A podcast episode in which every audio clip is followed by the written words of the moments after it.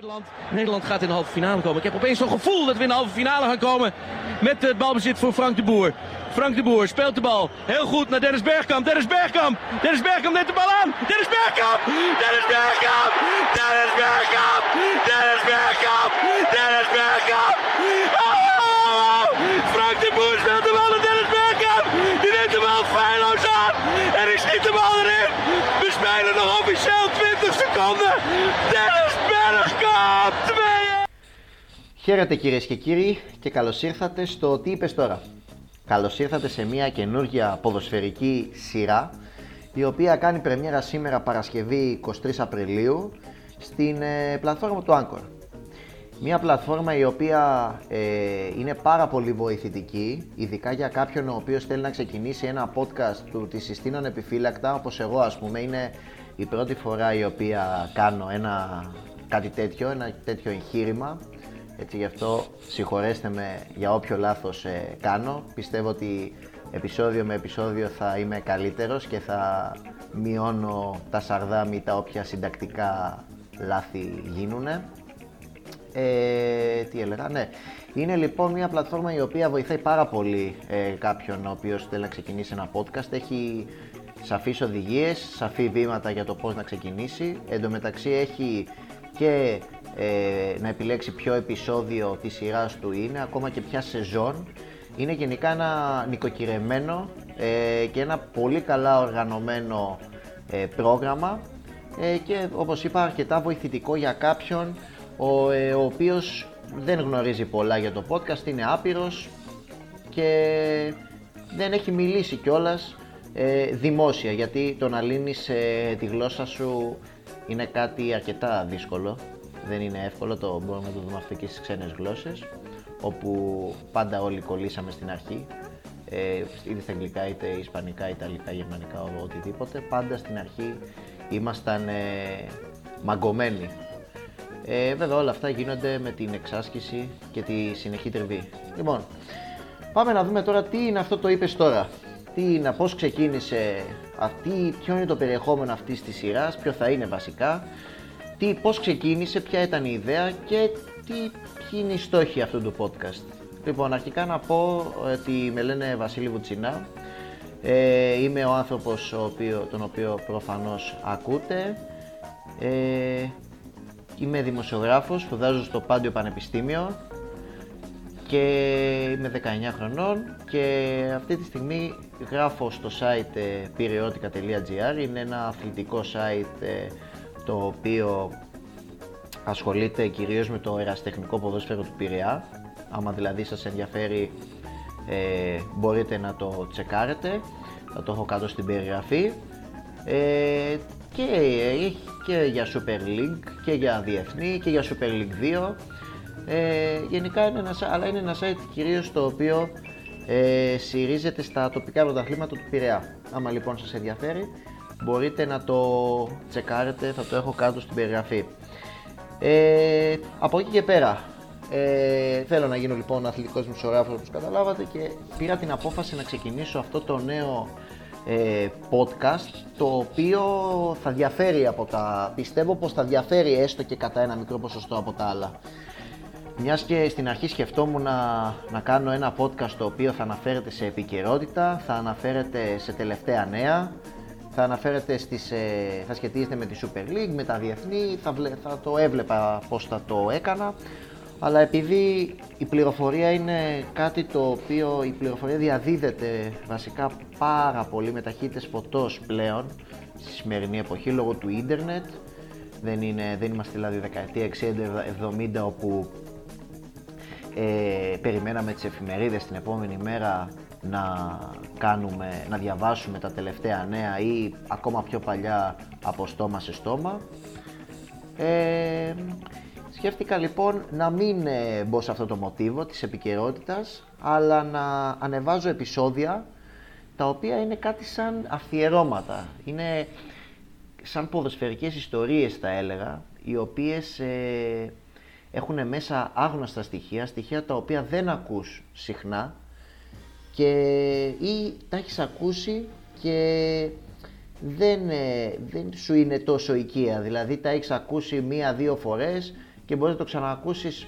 άμα μιλήσω για, για μπάλα και για, για ομάδες και ποδοσφαιριστές παλιούς εκείνη τη στιγμή και να πεις τι είπες τώρα, πού το θυμήθηκες αυτό όταν δηλαδή κάτι μας ε, εντυπωσιάζει, μας έρχεται κατά νου ε, και ενώ το έχουμε ακούσει μετά από πριν βασικά καιρό. Αυτό είναι λοιπόν ο στόχος ε, αυτού του podcast, είναι να, μεταδί, να σας ε, μεταδίδω βασικά ιστορίες ποδοσφαιρικές ή αφιερώματα, να κάνουμε αφιερώματα για ομάδες, παίκτες, ε, τα οποία δεν είναι λίγο ασυνήθιστα, δεν ακούγονται τόσο και δεν έχουν, δεν έχουν, ναι, είναι ασυνήθιστα βασικά, δεν έχουν ακουστεί ή δεν έχουν ψαχτεί κιόλας ε, τόσο συχνά όσο θα έπρεπε ενώ παράλληλα έχουν μια, ε, έχουν μια αξία. Έτσι, γιατί υπάρχουν πάρα πολλές ιστορίες τις οποίες ε, δεν γνωρίζουμε οι ποδοσφαιρόφιλοι και όταν τις ακούμε απορούμε και λέμε πότε έγινε αυτό ξέρω εγώ, δεν το θυμάμαι ε, ή να το αψηφίσουμε και να μην δώσουμε σημασία ενώ παράλληλα μπορεί να αποτελεί ένα γεγονός πάρα πάρα πολύ σημαντικό. Αυτό είναι λοιπόν το τι είπες τώρα, είναι ένα podcast το οποίο θα έχει ως θέμα αυτό. Θα ανεβάζω μάλλον ε, κάθε Παρασκευή καινούριο επεισόδιο, αρχής γενομένης από σήμερα. Ε, και ο τίτλος του λοιπόν θα είναι, ε, πάντα θα ξεκινάει με το αυτό με το. Όποιος ε, έχει δει φιλαράκια θα ξέρει ότι όλα τα επεισόδια, δεν υπάρχει κανένα επεισόδιο που να μην το έχει αυτό, ξεκινάει με αυτή τη φράση. Αυτό με το, αυτό με τι. Ε, ίσως να το έκαναν αυτό η παραγωγή γιατί όταν μιλάς για κάτι το οποίο σου αρέσει, ε, λες, ρε παιδί μου ρωτάς, ξέρω, πώς, ε, ποιο είναι το επεισόδιο που κάνει η Rachel αυτό, η Rachel είναι η Jennifer Aniston, έτσι δεν κάνω spoil για όποιον ε, ενδιαφέρεται να το δει, δεν είναι κάτι. Ε, και λέει ο άλλος αυτό με το τάδε, ξέρω εγώ. Αυτός είναι και εμένα στόχος μου σε αυτό το podcast, να πεις ότι. να, να ρωτηθεί, ξέρω εγώ, να ρωτήσω ένας τον άλλο ποιο είναι το επεισόδιο ξέρω, που μιλάει για την εθνική, που, σε ποιο επεισόδιο ξέρω εγώ, λέει για τον, ε, για τον Cruyff και να πει ο άλλος σε αυτό με την εθνική Ολλανδίας. Αυτός είναι ο στόχος. Και φυσικά το όνομα είναι απολύτως, ε, το όνομα βγαίνει, το τι είπες τώρα, ε, το είπαμε πριν πάνω κάτω, ε, όταν ε, είπα ότι μένεις έκπληκτος όταν ε, ακούς κάτι, κάτι το οποίο δεν έχεις ακούσει, έχεις να ακούσεις καιρό ή το ακούς για πρώτη φορά και πάντα λες τι είπες τώρα. Αυτό λοιπόν, αυτός λοιπόν είναι ο στόχος μου, να κάνω κάποιον να πει τον ακροατή και την ακροάτρια αντιστοίχως να πει αυτό το πράγμα. Τι είπες τώρα; Ε, αυτά. Δεν έχω να προσθέσω κάτι άλλο. Νομίζω ότι σας κάλυψα πλήρως. Ε, πρωτού πάμε στο πρώτο θέμα, θα ήθελα να ευχαριστήσω θερμά τον ε, Θανάση Τζάνο, ο οποίος ε, είναι και αυτός στο Πάντιο Πανεπιστήμιο, βέβαια αυτός δεν θέλει δημοσιογραφία, δεν θυμάμαι τι θέλει. Τέλος πάντων, ε, ένας, ε, ένα παιδί πάρα πολύ ικανό ε, σκητσογράφος. Είναι ο άνθρωπος ο οποίος έφτιαξε το σκίτσο το οποίο βλέπετε. Τον ευχαριστώ πάρα πάρα πολύ. Θα έχω ε, και περιγραφή, θα έχω βασικά ένα link στο Instagram στο οποίο ο Θανάσης ανεβάζει κάποια δικά του σκίτσα. Αξίζει να το δείτε, είναι ένας, ένα παιδί το οποίο είναι πολύ ταλαντούχο και πιστεύω ότι μπορεί να το εξελίξει αυτό το οποίο κάνει ε, γιατί το αγαπάει και γιατί το θέλει πραγματικά. Ε, θα ήθελα να τον ευχαριστήσω και πάλι και του εύχομαι ό,τι καλύτερο ε, είτε επαγγελματικά είτε προσωπικά. Και φυσικά εντάξει, θα ήθελα και να ευχαριστήσω και γονείς, συγγενείς οι οποίοι βοήθησαν στην, ε, στον εξοπλισμό πιο πολύ, έτσι γιατί δεν κάνεις podcast, δεν κάνεις podcast. Για να κάνεις μια δουλειά όσο καλύτερα μπορείς, χρειάζεται ε, και ένας αντίστοιχος εξοπλισμός, ένα μικρόφωνο, μια βάση, ένα λάπτοπ, μια κάρτα ήχου και ούτω καθεξής. Ε, και αυτά τα λεφτά τα βάζουν συνήθως οι γονείς από την τσέπη τους, ε, από το ειστέρημά τους και γι' αυτό το λόγο θα ήθελα να τους ευχαριστήσω που μου δίνουν ουσιαστικά αυτή την ε, ευκαιρία να προωθήσω αυτό το οποίο αγαπώ. το ποδόσφαιρο. Λοιπόν, πάμε λοιπόν τώρα στο πρώτο θέμα μετά τα εισαγωγικά και πάμε να ξεκινήσουμε ε, το podcast, το αφιέρωμα βασικά. Λοιπόν, Εθνική Ολλανδίας, όπως καταλάβατε το intro ήταν ε, μια φάση του Dennis Bergkamp στο Μουντιάλ του 1998, έχει μια φάση, ένα γκολ για να είμαι πιο συγκεκριμένος. Μια αξέχαστη, μια φοβερά ε, καταπληκτική περιγραφή του Ολλανδού speaker, ε, το οποίο για όποιον το ξέρει καταλαβαίνει ότι είναι, του, ότι είναι το παιχνίδι Ολλανδία-Αργεντινή, είναι στο Μουντιάλ του 1998 της Γαλλίας, προημιτελικός. Η Ολλανδία κερδίζει με 2-1 χάρη σε αυτό το γκολ το οποίο μπήκε στο τέλος της αναμέτρησης στο 81ο λεπτό, αλλά τελικά φτάνει στα ημιτελικά, αλλά τελικά δεν καταφέρνει για ακόμη μία φορά να σηκώσει ένα Μουντιάλ. Γενικά η Εθνική Ολλανδία, πρωτού βασικά μιλήσω για την Εθνική Ολλανδία, θα ήθελα να πω ότι το... δεν θα υπάρχει συγκεκριμένο intro στο podcast. Θα είναι ένα ηχητικό το οποίο θα σχετίζεται με το θέμα. Δηλαδή, ας πούμε το Golden Beckham σχετίζεται με την Εθνική Ολλανδία, είναι ένας πάρα πολύ γνωστός ποδοσφαιριστής και, ε, και συνδυασμό με την ωραία περιγραφή, με το πάθος που δίνει ο speaker, αποφάσισα να το βάλω. Το επόμενο επεισόδιο θα έχει κάτι άλλο. Τώρα ε, θα δω, έχω στο νου μου ποιο επεισόδιο θα είναι, δεν θα το, δεν θα το πω. Ε, ας πούμε έχω στο νου μου στο μέλλον να κάνουμε για το, για το γήπεδο της ΑΕΚ. Να, να κάνουμε ένα αφιέρωμα για το γήπεδο της ΑΕΚ. Αυτό λοιπόν θα έχει στην αρχή, όπως καταλαβαίνετε, είτε τον ύμνο της ΑΕΚ, είτε το, τις δηλώσεις του Δημήτρη Μελισανίδη στον αγιασμό της ε, Αγίας Σοφιάς, όταν, στα εγγένεια βασικά της Αγίας Σοφιάς, όταν ε, έβγαλε τον, ε, τον λόγο ε, στον οποίο καθυλώθηκαν όλοι οι αεκτζίδες, μιας και το έχουν ε, πάρα πολύ μεγάλη ανάγκη να επιστρέψει η ΑΕΚ στην ε, φυσική της έδρα, στη Νέα Φιλαδέλφια, όπως ξέρω τον Παναθηναϊκό θα είναι κάτι τελείως καινούριο η δημιουργία ενός καινούριου γηπέδου. Στο βοτανικό το σπίτι του είναι η Λεωφόρος, το γνωρίζουμε όλοι αυτό.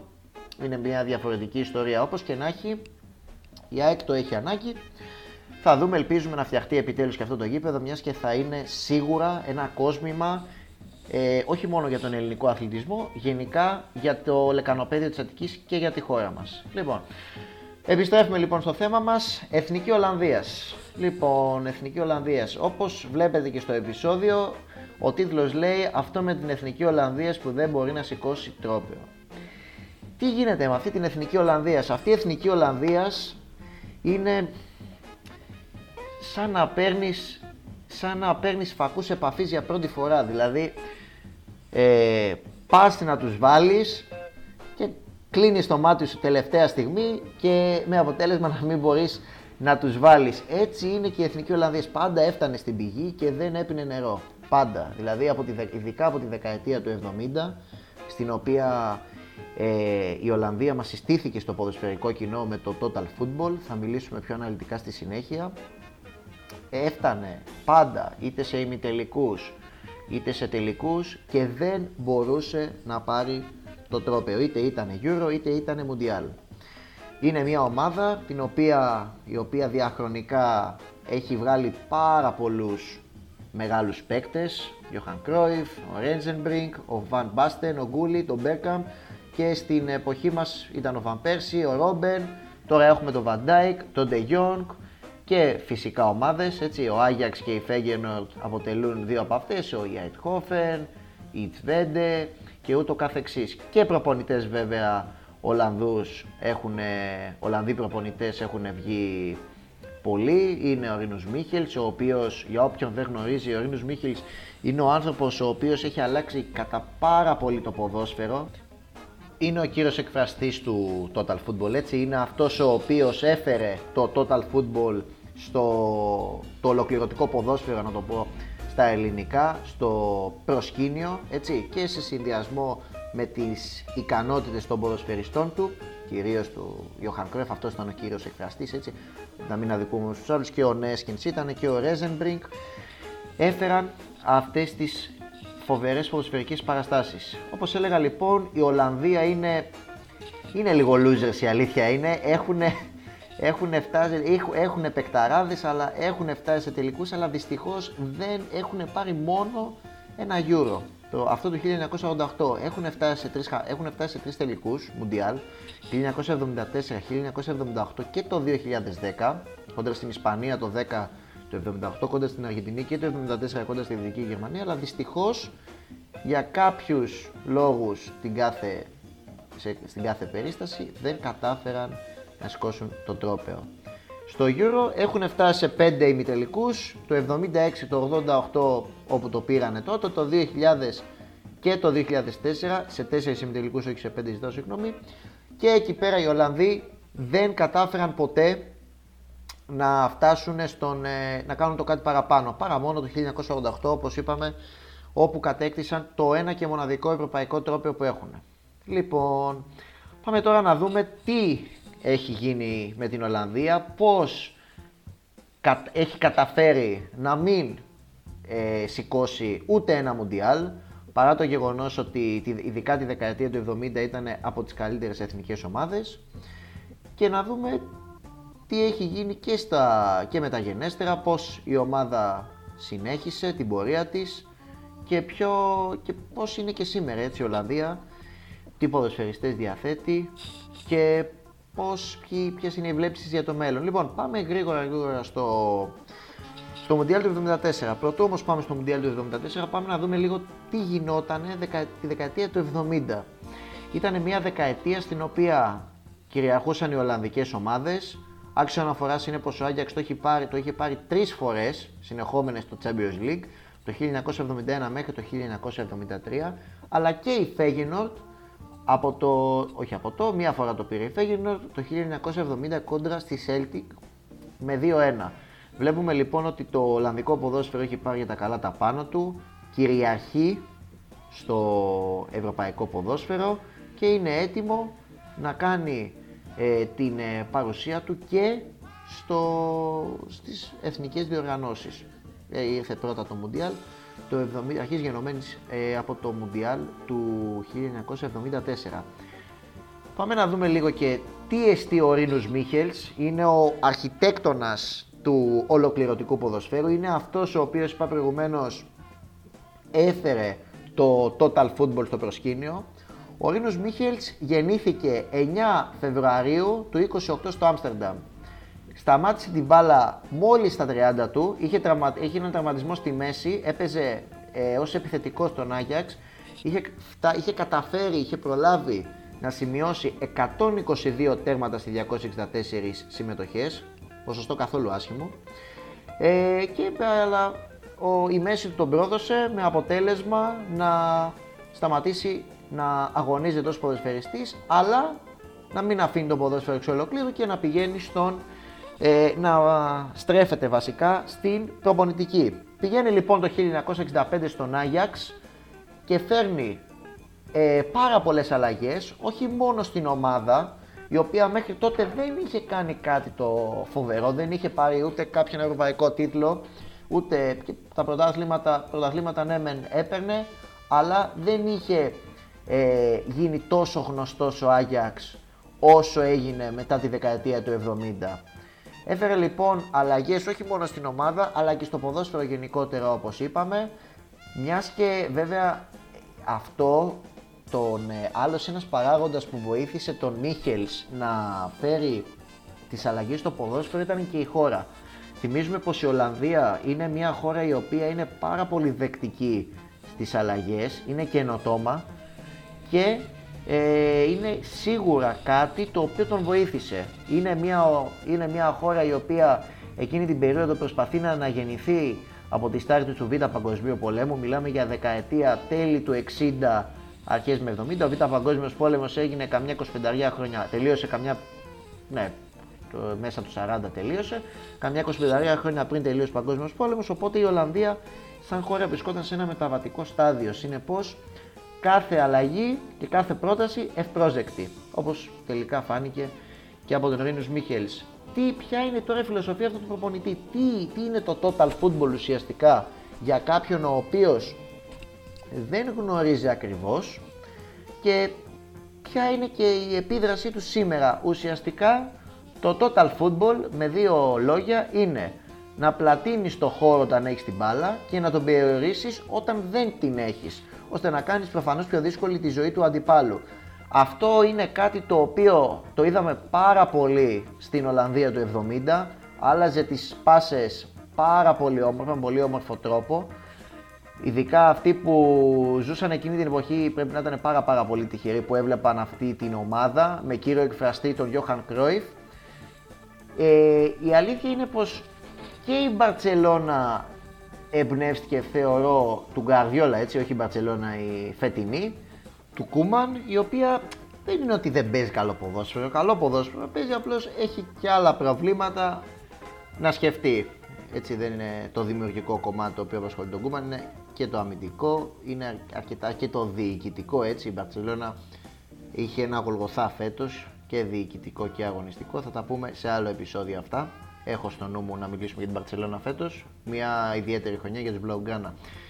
Λοιπόν, αυτό ήταν λοιπόν ε, το, το σκεπτικό του Ρίνους Μίχελς. Κρατάς την μπάλα, ανοίγεις χώρους, ελευθερώνεις παίκτες. Γι' αυτό και όλα ο Γιώχαν Κρόιφ πήγαινε, δεν έμενε σε μία θέση, πήγαινε πάνω κάτω δεξιά αριστερά, όπου δηλαδή σε κάθε λεπτό πήγαινε, άλλαζε και θέση. Έτσι, γι' αυτόν ακριβώς το λόγο, για να ανοίξει θέσεις, για να ανοίξει χώρους, συγγνώμη, και να αλλάζουν την μπάλα πιο ωραία οι ποδοσφαιριστές, να ελευθερώνονται και να πετυχαίνουν και πάρα, πάρα πολύ ωραία τέρματα, όπως και κάνανε.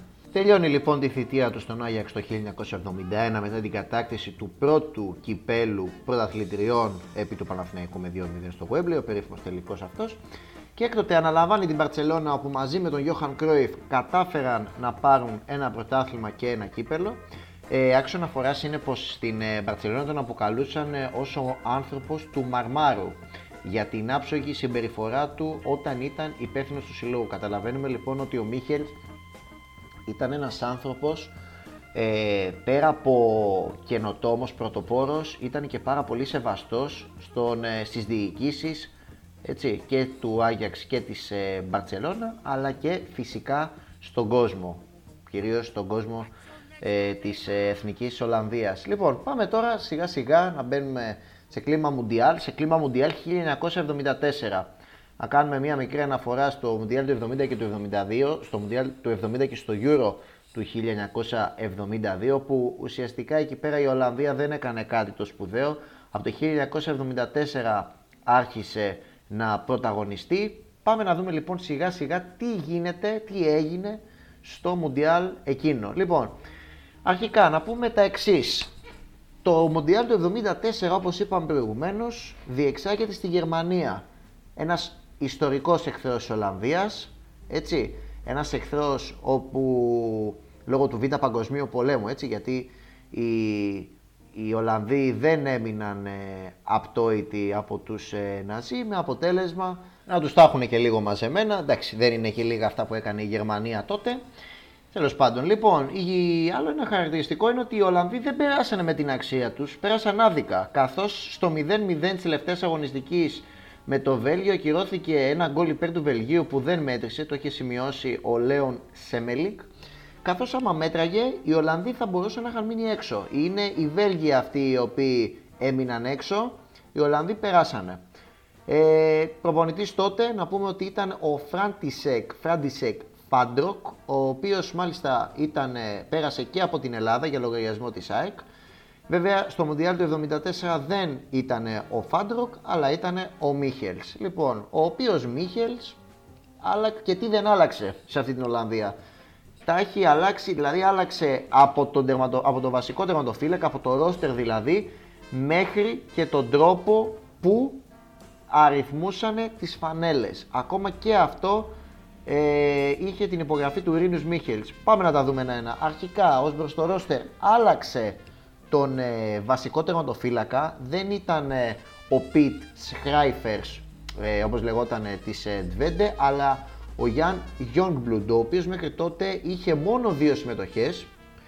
Ε, μάλιστα ούτε ο ίδιος δεν το περίμενε, έτσι, φανταστείτε ότι ο τερματοφύλακας αυτός προοριζόταν για τρίτος και το είχε συμβιβαστεί κιόλας με την ιδέα ότι δεν θα έπαιζε, γι' αυτό και μάλιστα πήρε μαζί του και kit ψαρέματος. Και όμως από τη μία μέρα στην άλλη βλέπετε πώς αλλάζουν τα πράγματα. Από τρίτος θεματοφύλακα, ο Youngblood γίνεται πρώτος.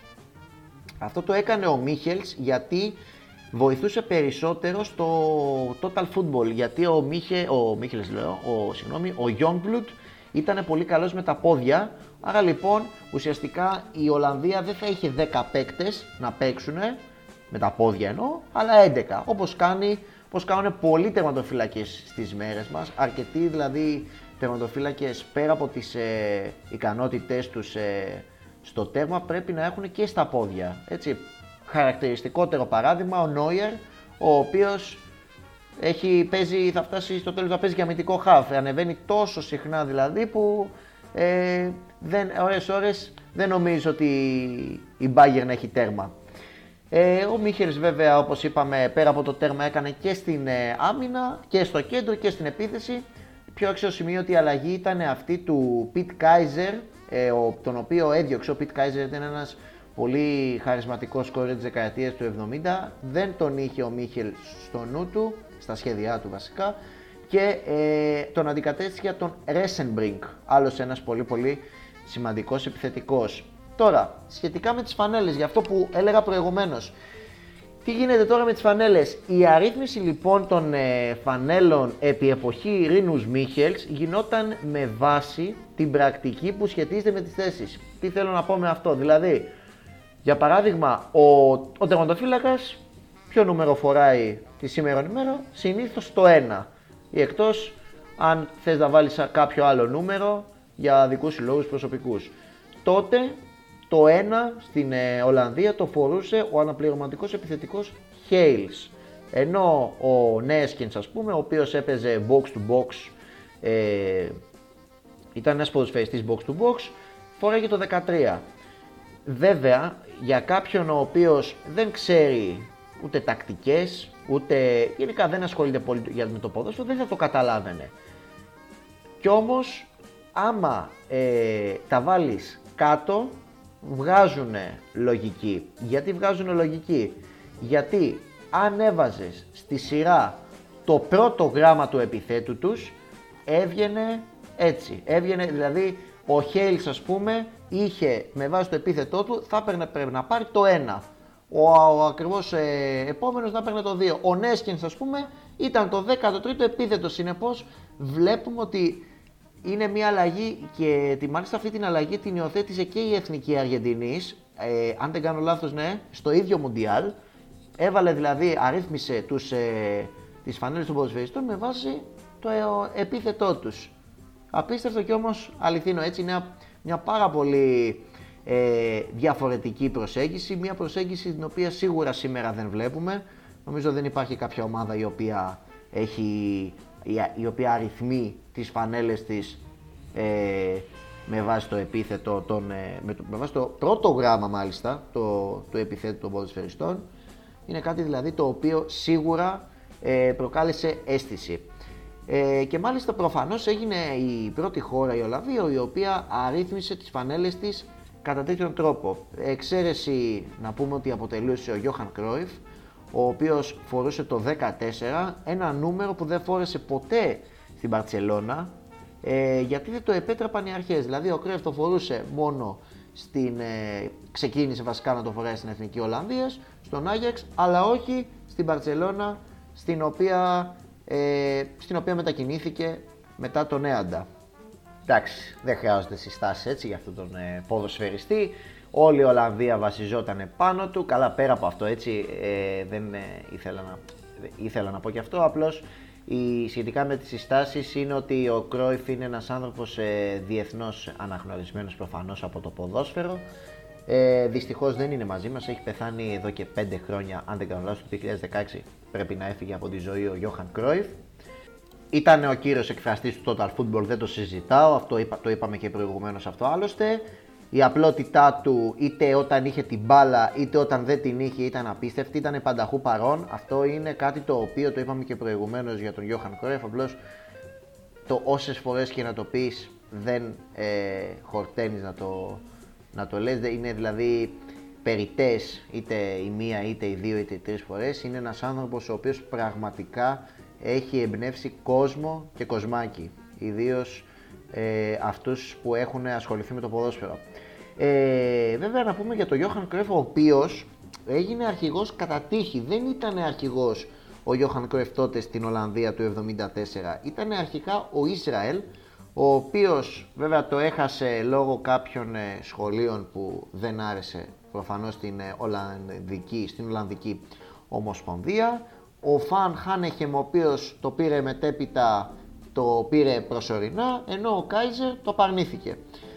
Ε, έτσι λοιπόν έμεινε ο Γιώχαν Κρόιφ ε, στο τέλος και ήταν αυτός ο οποίος το πήρε ε, και δεν το άφησε και ποτέ. Ήταν ένας άνθρωπος ε, ο οποίος ε, ασκούσε πάρα πάρα πολύ μεγάλη επιρροή στην Εθνική Ολλανδίας. Το πιο χαρακτηριστικό, πέρα από το ποδοσφαιρικό κομμάτι, το αγωνιστικό, το πιο ακόμη ένα χαρακτηριστικό που είχε ο Κρόιφ ε, φορώντας τη φανέλα της Ολλανδίας και δεν είναι μεταφορικό αυτό αλλά είναι κυριολεκτικό είναι ότι είχε η Εθνική Ολλανδίας είχε ε, χωρικό την Αντίντας η οποία Adidas όπως γνωρίζουμε όλοι έχει τρεις λωρίδες έτσι, ακόμα και σήμερα έτσι λοιπόν οι ποδοσφαιριστές των Ολλανδών είχαν τις, ε, τις τρεις λωρίδες τους στη φανέλα.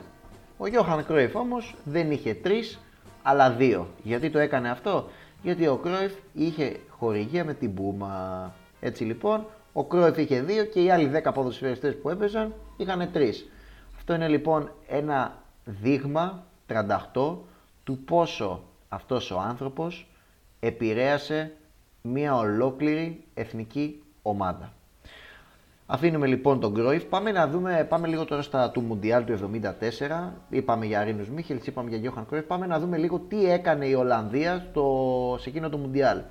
Ξεκινάει πάρα πολύ καλά τις υποχρεώσεις της, κερδίζει την Ουρουγουάη 2-0, φέρνει ε, χ με τη Σουηδία 0-0. Ουσιαστικά το μόνο σημαντικό που μπορούμε να θυμόμαστε από αυτό το παιχνίδι είναι η απίστευτη στροφή του Κρόιφ με το αριστερό του πόδι, στέλνοντας κυριολεκτικά, κυριολεκτικά, μεταφορικά για τσάι τον ποδοσφαιριστή της ε, Σουηδίας Όλσον ε, και η Ολλανδία συνεχίζει τις καλές εμφανίσεις με αποτέλεσμα να, παίρνει, να πάρει την πρόκριση για τη δεύτερη φάση ομίλων. Τότε δεν υπήρχαν νοκάουτ αγώνες, υπήρχε η δεύτερη φάση ομίλων και οι δύο πρώτοι ε, ήταν 8 ομάδες, ε, δύο διαφορετικοί όμιλοι, εκ των οποίων οι δύο πρώτοι έπαιρναν το εισιτήριο για το μεγάλο τελικό. Τι γίνεται τώρα στην Ολλανδία; Ε, ο Νέσκεν σε εκείνη την εποχή, ε, ένας πάρα πολύ καλός μέσος και ο Κρόιφ υπογράφουν στην Παρσελώνα. Λίγο έλειψε μάλιστα. Το λέω αυτό γιατί λίγο έλειψε να γίνει χαμός στην ομάδα γιατί και οι δύο έπαιζαν στον Άγιαξ. Δηλαδή οι Ολλανδοί σου λένε τώρα τι, πού πάτε, ξέρω εγώ, ήσασταν στον Άγιαξ, θέλουμε, έχουμε σχεδιάσει τόσα να κάνουμε για την νέα χρονιά, τώρα πού πάτε, μας αφήνετε έτσι. Μάλιστα και ο Ρίνος Μίχελς πήγε στην Παρσελώνα, οπότε καταλαβαίνετε ότι λίγο ψιλοξενέρωσαν, ψιλοεκνευρίστηκαν. Κάτι τέτοιο συνέβη με τους ε, υπόλοιπους ποδοσφαιριστές ε, των Οράνιε.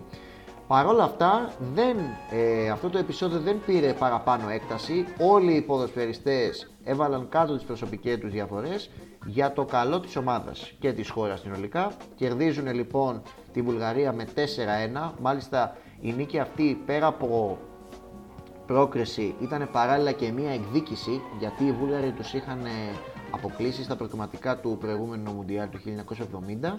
Έτσι λοιπόν η Ολλανδία με δύο νίκες και μια ισοπαλία, όντας αέτητη, παίρνει την πρώτη θέση στον Όμιλο και παράλληλα την πρόκριση για δεύτερη φάση των ομίλων. Εκεί πέρα λοιπόν έχει την Αργεντινή, η οποία Αργεντινή έχει την Αργεντινή, την Ανατολική Γερμανία και τη Βραζιλία. Η Βραζιλία, να θυμίσουμε, είχε πάρει το προηγούμενο Μουντιάλ του 1970 στο Μεξικό. Παρόλα αυτά όμως, εκείνη την περίοδο, ε, στο Μουντιάλ δηλαδή του 1974, η Βραζιλία ήταν άλλη Βραζιλία. Δεν έπαιζε, δεν ήταν η Βραζιλία που ξέραμε, με τους ε, Ριβελίνιο, τον Μπελέ, και τον Ζαϊρζίνιο και άλλους τόσους σπουδαίους ποδοσφαιριστές. Ήτανε άλλη ομάδα. Γι' αυτό κιόλας δεν πήρε αυτή την πρόκληση στο τελικό. Παίζει λοιπόν στο δεύτερο γύρο η Αργεντινή, η Ολλανδία, συγγνώμη, κόντρα στην Αργεντινή, η οποία, την οποία συντρίβει με 4-0. Ε, ουσιαστικά το μόνο κοινό που είχαν οι δύο ομάδες σε αυτό το μάτς ήταν η κοινή αρρύθμιση στις πανέλες, έτσι. Οι Ολλανδοί παίξανε εκπληκτικό ποδόσφαιρο, το Total Football μπήκε, ήταν στα καλύτερά του. Με αποτέλεσμα να έρθει και αυτή η συντριβή. Βέβαια αυτές οι ομάδες ε, συναντιούνται 4 χρόνια αργότερα στο Μουντιάλ του 78 αλλά κάτω από πολύ πολύ διαφορετικές συνθήκες, θα το δούμε συνέχεια. Κερδίζει την Ανατολική Γερμανία 2-0 και παίζει κόντρα στη Βραζιλία. Ένα μάτς τελικός καθώς όποιος κέρδιζε ε, έπαιρνε και το εισιτήριο παράλληλα για τον τελικό. Η Ολλανδία κερδίζει τελικά 2-0 τους Βραζιλιάνους. Μια Βραζιλία η οποία όπως είπαμε προηγουμένως ήταν πάρα πάρα πολύ ε, διαφορετική σε σχέση με το Μουντιάλ του 70. Ένα παιχνίδι στο οποίο ειδικά μετά το δεύτερο γκολ το ξύλο έπεφτε σύννεφο. Πάρα πολλές μονομαχίες, σκληρά τάκλιν, με αποκορύφωμα μια κόκκινη του Λουίς Περέρα, ενός Βραζιλιάνου παίκτη, ο οποίος δεν ήθελε να αποχωρήσει από την ε, αναμέτρηση, με αποτέλεσμα μάλιστα ο Ισραήλ ε, να αρχίσει να το κυνηγάει από τον πάγκο. Έγινε ο κακός χαμός, τελικά τέλος καλό καλά για την Ολλανδία, παίρνει αυτή την πρόκριση για τον τελικό. Ένας τελικός ο οποίος είναι απέναντι στην Δυτική Γερμανία. Έτσι, η Δυτική Γερμανία ήταν η οικοδεσπότης, η οικοδεσπότρια ε, εκείνου του ε, Μουντιάλ, η, βασικά είναι η οικοδεσπότης, ή όχι οικοδεσπότης είναι, ε, δικό μου λάθος. Μια χώρα λοιπόν η οποία είχε πάρα πάρα πολύ καλούς ποδοσφαιριστές, Μπάουερ, ο Μίλλερ, ο Ούλι Χένες κτλ. Ε, και σε συλλογικό επίπεδο οι γερμανικές ομάδες είχαν τον πρώτο λόγο. Το 1974 μάλιστα η Bayern έχει πάρει τα σκύπτρα από τον Άγιαξ κατακτώντας το κύπελο πρωταθλητήρων το σημερινό Champions League κόντρα στην Ατλέτικο σε διπλό αγώνα. 1-1 το πρώτο παιχνίδι, 4-0 το δεύτερο. Τέλος πάντων, αυτό τώρα δεν μας ε, ενδιαφέρει, απλώς το λέμε πληροφοριακά και εγκυκλοπαιδικά. Πάμε τώρα λοιπόν στο μεγάλο μεγάλο τελικό. Παίζει τώρα Ολλανδία, φανταστείτε Ολλανδία, Δυτική Γερμανία. Οι Ολλανδοί είναι έτοιμοι να σηκώσουν το πρώτο τους Μουντιάλ κόντρα σε έναν αντίπαλο στον οποίο τα έχουν μαζεμένα λόγω του Παγκοσμίου Πολέμου. Διπλό το κίνητρο για τους ε, Ολλανδούς. Μάλιστα οι Ολλανδοί ε, υπήρχε σε ένα σημείο του αγώνα στο οποίο αλλάζαν τόσο εκνευριστικά τις πάσες, όχι εκνευριστικά βασικά, άσκοπα. Αλλάζανε άσκοπα τις ε, πάσες για να δει, ήταν έδειξη αλαζονίας. Για να δείξουν δηλαδή ότι δεν ε, τους αρέσουν ε, ε, οι Γερμανοί, το κάνουν επίτηδες για να δείξουν ότι είναι και ανώτεροι. Αυτό, αυτά τώρα τα οποία αναφέρω τα έχει πει ο Βαν Χάνεχεμ ε, και είναι μάλιστα ένα από τα πάρα πάρα πολλά παραδείγματα τα, όπου οι Ολλανδοί δεν τα έχουν καλά με τους Γερμανούς. Γιατί όπως είπαμε ε, πάθανε πάρα πολλά οι Ολλανδοί στην, κατά τη διάρκεια του Β' Παγκοσμίου Πολέμου. Τέλος πάντων, ξεκινάει το παιχνίδι, οι Ολλανδοί έχουν σέντρα και με 16 πάσεις παρακαλώ πολύ κάνουν το 1-0 στα 54 δευτερόλεπτα με σκόρερ με εύστοχο χτύπημα πέναλτι του Νέσχεντς. Ο Κρόεφ κερδίζει το πέναλτι, ο Νέσχεντς το αξιοποιεί. Οι Γερμανοί μέχρι τότε δεν έχουν αγγίξει μπάλα. Έχουν κατάφεραν να ακουμπήσουν για πρώτη φορά την μπάλα μετά από 63 δευτερόλεπτα. Για ένα λεπτό δηλαδή οι Ολλανδοί είχαν πραγματικά 100-0 κατοχή. Ήτανε κυρίαρχοι ε, με όλη τη σημασία της λέξης. Μακάρι βέβαια να γινόταν και στη συνέχεια του παιχνιδιού αυτού, μιας και οι Ολλανδοί δυστυχώς έπεσαν. Ο Κρόιβ δεν ήταν σε κακή μέρα, σε, μακάρι να μην ήταν σε κακή μέρα, ήταν σε κακή μέρα. Ε, γιατί ένας ε, λόγος ο οποίος τον ε, απέτρεψε από τις καλές του εμφανίσεις ήταν η γυναίκα του. Ήταν η γυναίκα του. Και τι έγινε με τη γυναίκα του; Ε, είναι λοιπόν το προηγούμενο βράδυ ανεβαίνει ένα, δημοσιεύεται ένα αφιέρωμα, ένα δημοσίευμα της ε, Bild. Η Bild είναι μια γερμανική εφημερίδα η οποία ε, έχει ως θέμα κάτι κορίτσια ε, του, της περιοχής τέλος πάντων οι οποίες ζητάνε αυτόγραφα από τους ε, παίκτες της Ολλανδίας. Ο φωτογράφος, ο άτιμος, έχει, εντωμεταξύ αυτό το δημοσίευμα ήταν πριν, ε, οι φωτογραφίες δηλαδή τραβήχτηκαν πριν από καιρό. Ο φωτογράφος τα ανεβάζει, έχει τραβήξει φωτογραφίες, ανεβάζει το άρθρο του μία μέρα πριν τον τελικό, τέλος πάντων γίνεται ντόρος και μέχρι που το έμαθε η γυναίκα του. Να πούμε ότι αυτό έγινε μετά το παιχνίδι ε, κοντά στη Βραζίλια, μετά την πρόκληση. Δηλαδή έγινε ας πούμε 3-4 μέρες πριν, το ανεβάζει ο δημοσιογράφος μία μέρα πριν τον τελικό. Βέβαια μπορεί να έχει και κάποια κίνητρα. Bild είπαμε ότι ήταν γερμανική εφημερίδα, οπότε μπορεί να ήθελε να προκαλέσει ε, όσο περισσότερο άλλο μπορούσε και μάλιστα το κατάφερε με τον καλύτερο τρόπο, μιας και όταν έχεις γυναικεία γκρίνια σίγουρα δεν πρόκειται να μείνεις ήσυχος, έτσι δεν το συζητάω.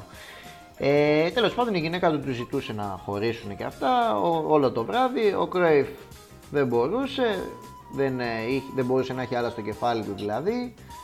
Και είναι εν μέρη και αυτός ένας παράγοντας όπου ο Κρόιφ δεν έπαιξε καλά στο συγκεκριμένο τελικό και αυτό είχε ως αποτέλεσμα ε, μάλιστα να πω ότι πριν τη λήξη, με τη λήξη βασικά του ημιχρόνου, ο διαιτητής Jack Taylor του έβγαλε κάρτα λόγω της γκρίνιας του. Δηλαδή φανταστείτε ότι ήταν ο καλύτερος παίκτη της ομάδας σου, να μην είναι καθόλου ψύχρεμος, να έχει τόσα προβλήματα και που σε ένα μεγάλο τελικό μουντιάλ, όπως ήταν αυτός.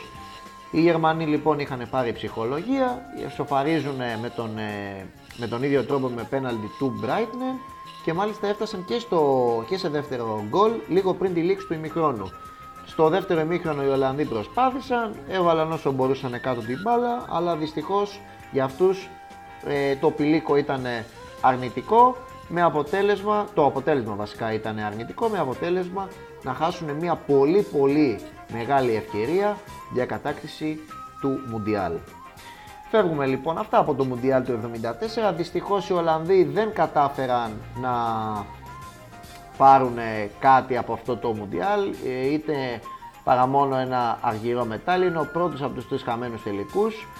Βέβαια πριν το Μουντιάλ, πριν πάμε στο Μουντιάλ του 1978 ε, μεσολαβεί το Euro του 76 στο οποίο οι Ολλανδοί πάλι φτάσανε ε, βασικά ξεκινήσανε κατευθείαν να παίξουν ημιτελικούς γιατί το Euro του 76 ήταν το, είναι το τελευταίο Euro στο οποίο ε, συμμετείχαν μόλις τέσσερις ομάδες. Ήταν η Γερμανία, η Δυτική Γερμανία να είμαι πιο συγκεκριμένος, η Ιουγκοσλαβία, η Ολλανδία και η Τσεχοσλοβακία.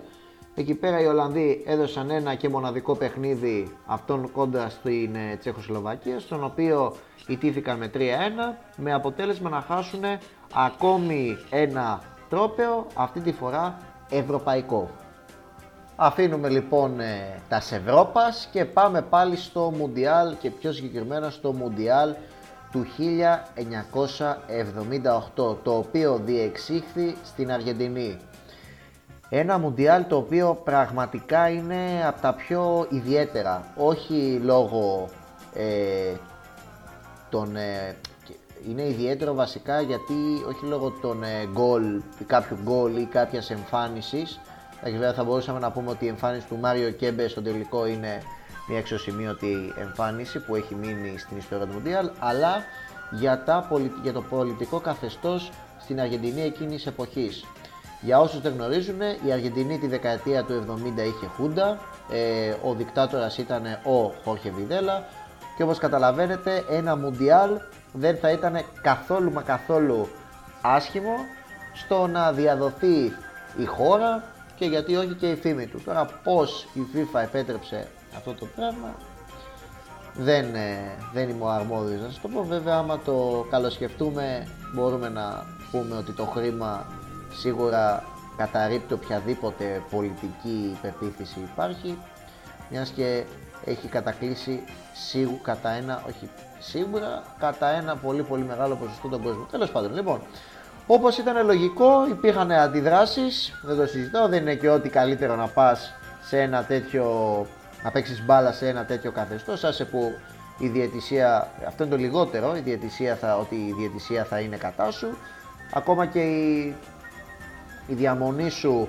ε, στο ξενοδοχείο, ο τρόπος με τον οποίο θα κυκλοφορείς ε, στους δρόμους, οι ώρες θεωρούνται ρίσκο. Μιας και η δεν είναι δυστυχώς και το καλύτερο πολίτευμα. Τέλος πάντων, ο τότες, ο τότες, ο τότε πρωθυπουργός της Ολλανδίας, Dries Van Acht, πετάει τον μπαλάκι στην Ομοσπονδία, η οποία θα αποφάσιζε για το αν θα συμμετείχε η, η Εθνική Ολλανδία σε εκείνο το Μουντιάλ.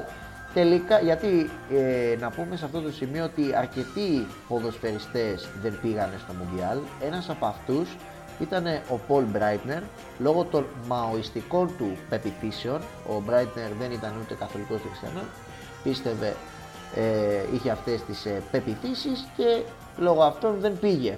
Όπως επίσης δεν πήγε και ο Γιώχαν Κρόιφ. Το Μουντιάλ του 1978 η Ολλανδία είχε πάρα, πάρα πολλές απουσίες, με πιο σημαντική προφανές, προφανέστατα αυτή του Γιώχαν Κρόιφ. Το γιατί θα το πούμε ε, σε λιγάκι. Τέλος πάντων η Ομοσπονδία το σκέφτεται, λέει πάμε, δεν πάει στο καλό, μια ψυχή είναι να βγει, ας βγει. Έτσι λοιπόν η Ολλανδία παίρνει το αεροπλάνο για τον Buenos Aires, με πάρα πολλές απουσίες όπως είπαμε, ούτε ο Κρόιφ ήτανε, ούτε ο Φαν Χάνεχεμ, ούτε ο Χέιλς, ο αναπληρωματικός επιθετικός όπως είπαμε που είχε το νούμερο 1 στο Μουντιάλ του 1974, ούτε ο Φαν Μπέφερεν. Τι γίνεται τώρα με τον Κρόιφ; Ο Κρόιφ δεν πήγε, ε, δεν παρίσταται σε αυτό το Μουντιάλ γιατί όπως είπε μερικά χρόνια αργότερα σε ένα ραδιοφωνικό σταθμό της Καταλωνίας ε, απείλησαν, ότι απείλησαν, ε, γιατί βασικά, γιατί τον απείλησαν να τον σκοτώσουν. Ε, αυτό είπε στο ραδιόφωνο της Καταλωνίας, ήταν σίγουρα νομίζω ότι ο κάθε ένας από εμάς άμα το άκουγε θα έμενε λίγο παγωτό έτσι. Δεν είναι και ό,τι πιο όμορφο αυτό που συνέβη στον ε, πολύ σπουδαίο αυτόν επιθετικό. Οριλόγοι, άμα, το βάλουμε, άμα τα βάλουμε κάτω τα δεδομένα ε, μπορούμε να καταλάβουμε ποιος ήταν. Προφανώς, ίσως γιατί ο Βιδέλα φοβόταν μήπως ο Κρόιφ έκλεβε το Μουντιάλ, είναι ένα σενάριο γι' αυτό. Όπως και να έχει, ο Κρόιφ δεν πήγε στο Μουντιάλ για αυτόν τον λόγο. Μάλιστα, του έχουν βάλει μέχρι και το πιστόλι στον κρόταφο, δηλαδή τον απείλησαν. Απείλησαν την οικογένειά του, τη γυναίκα του, τα παιδιά του. Μάλιστα, στη συνέντευξη αναφέρει πως τα παιδιά πηγαίνουν στο σχολείο με συνοδεία αστυνομίας, η οποία αστυνομία κοιμόταν στο σπίτι για 3 με 4 μήνες.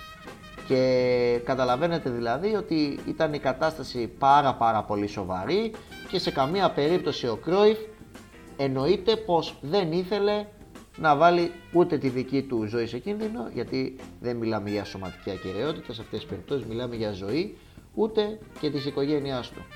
Τέλος πάντων, η Ολλανδία το πάει με αυτή την απουσία και με τις άλλες ε, απουσίες που αναφέραμε, βέβαια και με την απουσία του, Χάπε, του Χάπε, είπα, συγγνώμη, του Μίχελς, καθώς στη θέση του, τη θέση του στον πάγκο τη διαδέχτηκε ο πολύ πολύ σπουδαίος Ernst Happel, ο οποίος έγινε γνωστός ε, από τη θητεία του στη Feyenoord, με την οποία κατέκτησε και ένα Champions League το 1970. Οι Ολλανδοί λοιπόν πάνε στην ε, πόλη Μεντόσα, μια πόλη η οποία ήταν αποκομμένη από τη Χούντα, μάλιστα το αναφέρουμε αυτό γιατί γιατί στο ξενοδοχείο στο οποίο έμεναν ε, οι Ολλανδοί κυκλοφορούσαν γυμνοί. Αυτό είναι το πικάντικο της υπόθεσης, ε, ότι οι Ολλανδοί ε, δεν τους ένοιαζε ούτε το ότι υπήρχε κόσμος άλλος, ούτε καθαρίστριες, ούτε ρεσεψιονίστ, ούτε τίποτα. Κυκλοφορούσαν γυμνοί, δεν τους ένοιαζε πραγματικά τίποτα, δίχως φόβο ε, που λέμε με αποτέλεσμα προκαλ, ε, προφανώς να προκαλεθεί, ε, να προκληθεί βασικά, προκαλεθεί δεν υπάρχει ε, τέτοιο ρήμα, προκληθεί σ' Όπως και να έχει αυτό δεν ε, πτώησε καθόλου τους Ολλανδούς, ρίχνουν τρία στο Ιράν, φέρνουν χ με το Περού, ε, βέβαια δεν ε, ήταν καλή η απόδοσή τους, ναι μεν έχουν ένα, ε, ένα χ και μια νίκη, όπως και να έχει δεν είναι καλός, ε, καλή εμφάνιση των ε, Ολλανδών. Με αποτέλεσμα ο Χάπελ να μην μείνει καθόλου ευχαριστημένος ε, παίζοντας παράλληλα το επόμενο παιχνίδι κόντρα στη Σκωτία ε, να έχει ε, μια μορφή τελικού. Έτσι, γιατί οι Σκοτσέζοι με νίκη και με, μια διαφορά ε, του σκορ συγκεκριμένη έπαιρναν αυτή την πρόκριση. Τελικά οι Ολλανδοί ναι μεν χάνουν 3-2 από τους ε, Σκοτσέζους οι οποίοι είχαν ε, τον Κένι Νταγκλής και τον Γκρίαμ Σούνες ήταν αυτοί οι δύο που ε, ξεχώριζαν κατά ε, βάση αλλά η νίκη αυτή τελικά δεν στάθηκε ικανή για τους Σκοτσέζους οι οποίοι πήραν τις ε, αποσκευές τους και έφυγαν από την Αργεντινή ενώ από την άλλη οι Ολλανδοί προκρίθηκαν λόγω διαφοράς τερμάτων. Είναι αυτή η διαφορά του σκορ που λέγαμε, η οποία τελικά ε, δεν κατάφεραν να την ε, αλλάξουν οι, Ολα, οι Ολλανδοί, λέω, οι Σκοτσέζοι. Ε, γενικά η Ολλανδία, όπως είπα, δεν παίζει καλό ποδόσφαιρο επί Ernst Happel. Ε, είναι σίγουρα η απουσία του Κρόιφ ένα πάρα πάρα πολύ σημαντικό πρόβλημα και σαν να μην έφτανε αυτό για τον ε, Ernst Happel, παίρνει τώρα η Ομοσπονδία της Ολλανδίας την απόφαση, έτσι μεσούσης του Μουντιάλ, να διώξει τον Χάπελ από πρώτο προπονητή και να, πάρει, να μεταθέσει βασικά τον Τσβάρκ Τάις, ένας προπονητής ε, ο οποίος ήταν ε, ως πρώτος στην Ολλανδία τα προηγούμενα χρόνια, πριν 2-3 χρόνια. Στο Μουντιάλ πήγε ως βοηθός. Η Ολλανδία τελικά έφερε τούμπα τις θέσεις των Χάπελ και Τσβάρκ Τάις, με συγχωρείτε, με αποτέλεσμα να διευθύνει αυτός την ομάδα. Βέβαια, είναι μια απόφαση η οποία θα μπορούσε να την πεις λίγο και δικτατορική έτσι, γιατί η Ολλανδοί, η Ομοσπονδία του έκανε λίγο με το έτσι θέλω, δεν ε, το συζήτησε καθόλου, πήρε αυτή την πρωτοβουλία, τον έδιωξε, δεν τον έδιωξε, τον, του άλλαξε το πόστο, φέρνοντας στη θέση του τον Τσβάρκ Τάις.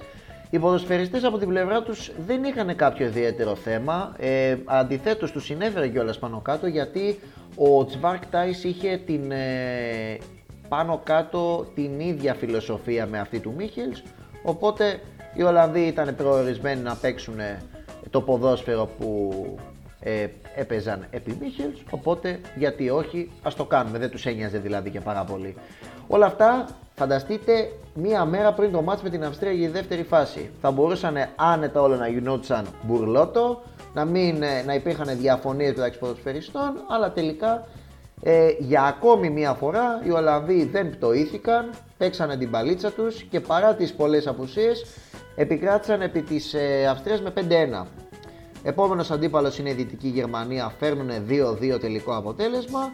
Και πάμε στην τρίτη αγωνιστική, στην οποία να πω σε αυτό το σημείο ότι το σύστημα ήταν το ίδιο με αυτό του Mundial 74. Οι δύο πρώτοι έπαιρναν το εισιτήριο για το μεγάλο τελικό, οι υπόλοιποι αποχωρούσαν. Αντίπαλος ήταν η Ιταλία, ε, στην με την οποία αν η Ολλανδία έφερνε είτε ε, ισοπαλία είτε κέρδιζε, έπαιρνε αυτή την πρόκριση. Δηλαδή μόνο με ήττα οι Ολλανδοί θα αποχαιρετούσαν ε, τη διοργάνωση. Από εκεί και πέρα οι Ιταλοί παίρνουν προβάδισμα στην ε, αναμέτρηση αλλά οι Ολλανδοί ήθελαν όσο τίποτα να πάρουν αυτή την πρόκριση γυρνώντας έτσι το παιχνίδι και κερδίζοντας εν τέλει με 2-1 πράγμα που σήμαινε πως με δύο νίκες και μια ισοπαλία έπαιρναν την πολύ πολύ μεγάλη πρόκριση για τον τελικό. Αντίπαλος των Ολλανδών τώρα. Ο αντίπαλος της Ολλανδίας ποιος να ήταν άραγε η Αργεντινή. Μια Αργεντινή η οποία πήρε τον, ε, την πρόκριση από τον ε, άλλο όμιλο. Στον άλλο όμιλο υπήρχε η Βραζιλία, η Πολωνία και το Περού. Ένα Περού το οποίο ήταν πάρα πάρα πολύ καλό σε εκείνο το Μουντιάλ και πετύχει σε δύο παιχνίδια έξι τέρματα και την τελευταία αγωνιστική που έπαιζε κοντά στην Αργεντινή ήταν αδιάφορο. Όπως και να έχει όμως το συγκεκριμένο παιχνίδι έχει χαραχθεί στην ιστορία του Μουντιάλ για έναν πολύ απλό λόγο. Για το λόγο το ότι η Βραζιλία, η, Βραζιλία, η Αργεντινή με συγχωρείτε, κέρδισε με 6-0 ενώ ήθελε 4 τέρματα για να πάρει την πρόκριση. Δηλαδή παίζεις πριν ξεκινήσεις με το Περού θέλεις 4 γκολ. Ένα Περού το οποίο έχει βάλει 6. Ε, εν τω μεταξύ το άλλο παιχνίδι ήταν Βραζιλία-Πολωνία. Το παιχνίδι αυτό έγινε νωρίτερα. Μαντέψτε γιατί. Για να ξέρει προφανώς ο Βιντέλα τι συμβαίνε στο, στον Όμιλο.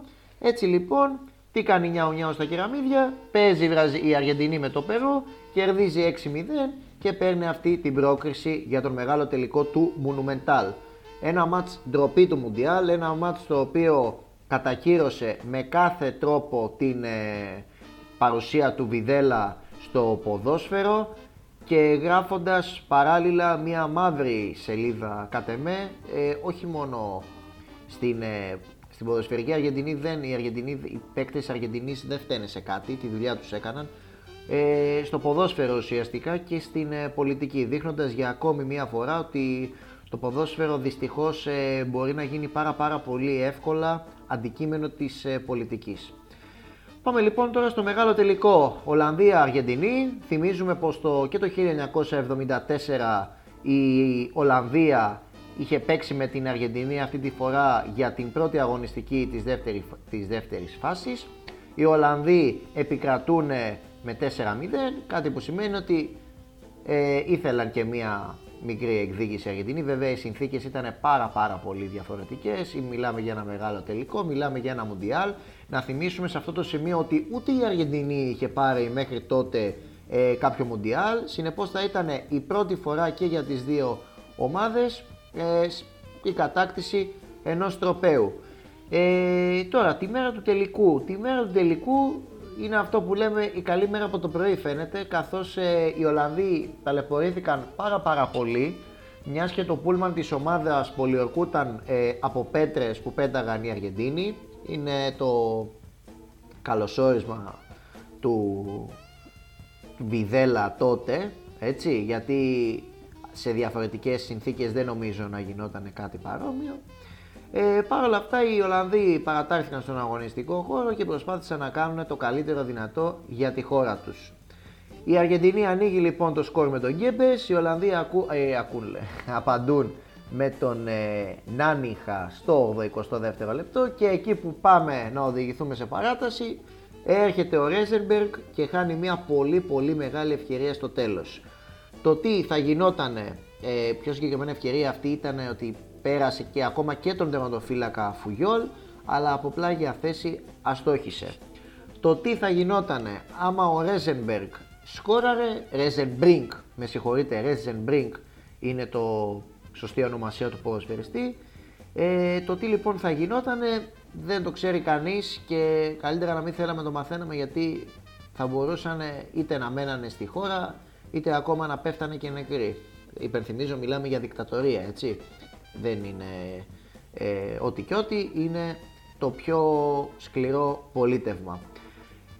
Χάνει λοιπόν την ευκαιρία ο Ρέζενμπρινκ, το ματς οδηγείται στην παράταση, εκεί πέρα έλαμψε το άστρο του Μάριο Κέμπες, ένας ποδοσφαιριστής ο οποίος έκανε πραγματικά το ματς της ζωής του, πέτυχε δύο τέρματα, ε, σίγουρα είναι ένα παιχνίδι το οποίο θα θυμάται για όλη του τη ζωή, καθώς με τα δύο γκολ του και με, το, και με άλλο ένα γκολ του Μπερτόνι ε, διαμόρφωσαν το τελικό 3-1 χαρίζοντας έτσι πάρα πάρα πολύ μεγάλη χαρά στους Αργεντίνους σε μια πάρα πολύ δύσκολη περίοδο για εκείνους τι καλύτερο πράγμα να δώσεις ένα μουντιάλ στον κόσμο.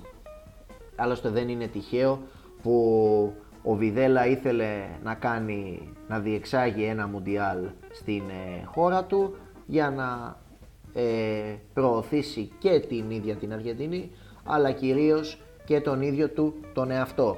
Από την άλλη Ολλανδία για ακόμη ένα Μουντιάλ έφτασε στην πηγή αλλά δεν ήπια νερό, έφυγε από τον Buenos Aires με άδεια χέρια, παρόλα αυτά γνωρίζοντας ε, το ζεστό χειροκρότημα των ε, ανθρώπων, ε, των Ολλανδών βασικά, όταν έφτασαν στο αεροδρόμιο, όπως και να έχει όμως ε, οι ποδοσφαιριστές εντάξει, ήθελαν να σηκώσουν ένα τρόπεο, ήθελαν να σηκώσουν ένα μουντιάλ και για τη χώρα και για τη φήμη τους και για την ε, πορεία τους ε, μετέπειτα. Δυστυχώς αυτό δεν ήρθε και δεν έχει έρθει ακόμα. Τώρα το πότε θα έρθει θα το δείξει ο χρόνος. Περνάνε λοιπόν τα χρόνια, πάμε δεκαετία του 80, η Ολλανδία δεν έχει καταφέρει να πετύχει κάτι το σπουδαίο είτε σε επίπεδο Euro ευρωπαϊκό δηλαδή είτε σε παγκόσμιο μέχρι, μέχρι το 1988 όπου επιτέλους η Ολλανδία κατακτά έστω και ευρωπαϊκό πρωτάθλημα ένα κύπελο. Το 1988 λοιπόν ε, διεξήχθη το Euro στη Δυτική Γερμανία ακόμη ένας λόγος παραπάνω λοιπόν για να χαίρονται οι Ολλανδοί μιας και πήραν Euro στην, ε, μέσα στη μισητή τους χώρα ε, σε ένα Euro στο οποίο επιστρέφει ο Ρίνους Μίχελς η Ολλανδία, μετά το 1974. Ε, η Ολλανδία εξάγει όπως είπαμε εξ αρχής μια, πάρα, μια γενιά χαρισματικών ποδοσφαιριστών. Δεν είναι, δύσκολο μετά το 70 να βρεις εποχή στην οποία η Ολλανδία δεν είχε εξάγει πολύ πολύ καλούς ποδοσφαιριστές. Εκείνη την εποχή ήταν ο Φαν Μπάστεν, ο Κλάιφερτ και ο Γκούλιτ οι κύριοι κύριοι ε, πρωταγωνιστές. Είπαμε ότι διεξάγεται στη Δυτική Γερμανία η οποία μάλιστα ήταν φαβορή η Δυτική Γερμανία, να πούμε εκείνη την περίοδο, είχε Μπέκεμπάουερ στον πάγκο, ο οποίος είχε την τύχη να έχει παίκτες τους ε, Φέλερ, τον ε, Ματέους και τον Γιούργκεν Κλίνσμαν, ο οποίος και αυτός με τη σειρά του βρέθηκε στον πάγκο των Πάντσερ. Σοβιετική Ένωση, Ιταλία αλλά και η Ολλανδία προφανέστατα ήταν υπολογίσιμες δυνάμεις. Μετά την έναρξη του Euro η Γερμανία φτάνει αίτητη στα ημιτελικά με δύο νίκες και μία ισοπαλία μαζί, και, μαζί της και η Ιταλία με το ίδιο ρεκόρ. Τερμάτισε όμως δεύτερη λόγω διαφοράς τερμάτων. Αυτά είναι πιο πολύ εγκυκλοπαιδικά. Στον άλλο όμιλο η Σοβιετική Ένωση τερματίζει αίτητη πρώτη, ενώ, και, ενώ η Ολλανδία τερματίζει δεύτερη με δύο νίκες και μία ισοπαλία και μία ήττα συγγνώμη, από τη Σοβιετική Ένωση. Κρατήστε το αυτό γιατί στον τελικό αναμετρήθηκαν Σοβιετική Ένωση και Ολλανδία, οι οποίες με τη σειρά τους απέκλεισαν στον ημιτελικό την Ιταλία και τη Δυτική Γερμανία αντίστοιχα. Το ζουμί των ημιτελικών προφανέστατα ήταν το Δυτική Γερμανία-Ολλανδία. Έτσι, ένα παιχνίδι, δεν το συζητάω, το οποίο είναι, ε, έχει τη δική του ιστορία, πόσο μάλλον εκείνη την περίοδο που οι Ολλανδοί έχασαν το τρόπεο ε, μέσα, από τα χέρια, ε, μέσα από τα χέρια τους το 1974 εννοούσα ε, και επίσης μιλάμε για μια χώρα στην οποία το έχουμε πει πάρα πάρα πολλές ε, φορές σήμερα ότι έχει κάνει τα πάνδυνα στους Ολλανδούς. Στον άλλο ημιτελικό η Σοβιετική Ένωση για την ιστορία επικράτησε 2-0 της Ιταλίας και πήρε παράλληλα την πρόκληση στον τελικό. Τώρα, στο άλλο παιχνίδι, η Δυτική Γερμανία άνοιξε το σκορ με τον Ματέους ε, στο 55ο λεπτό ξυπνώντας ε, αναπόφευκτα μνήμες 1974. Οι Ολλανδοί όμως δεν πτωήθηκαν, ήτανε, είχαν μέταλλο νικητία αυτή τη φορά και κατάφεραν με τον ε, Φαν Μπάστεν και τον ε, Κούμαν, τον Ρόναλτ Κούμαν, να γυρίσουν το παιχνίδι και να πάρουν αυτή την πρόκληση για το μεγάλο τελικό. Ένας τελικός στον οποίο, όπως είπαμε, αναμετρήθηκαν η Σοβιετική Ένωση και η Ολλανδία.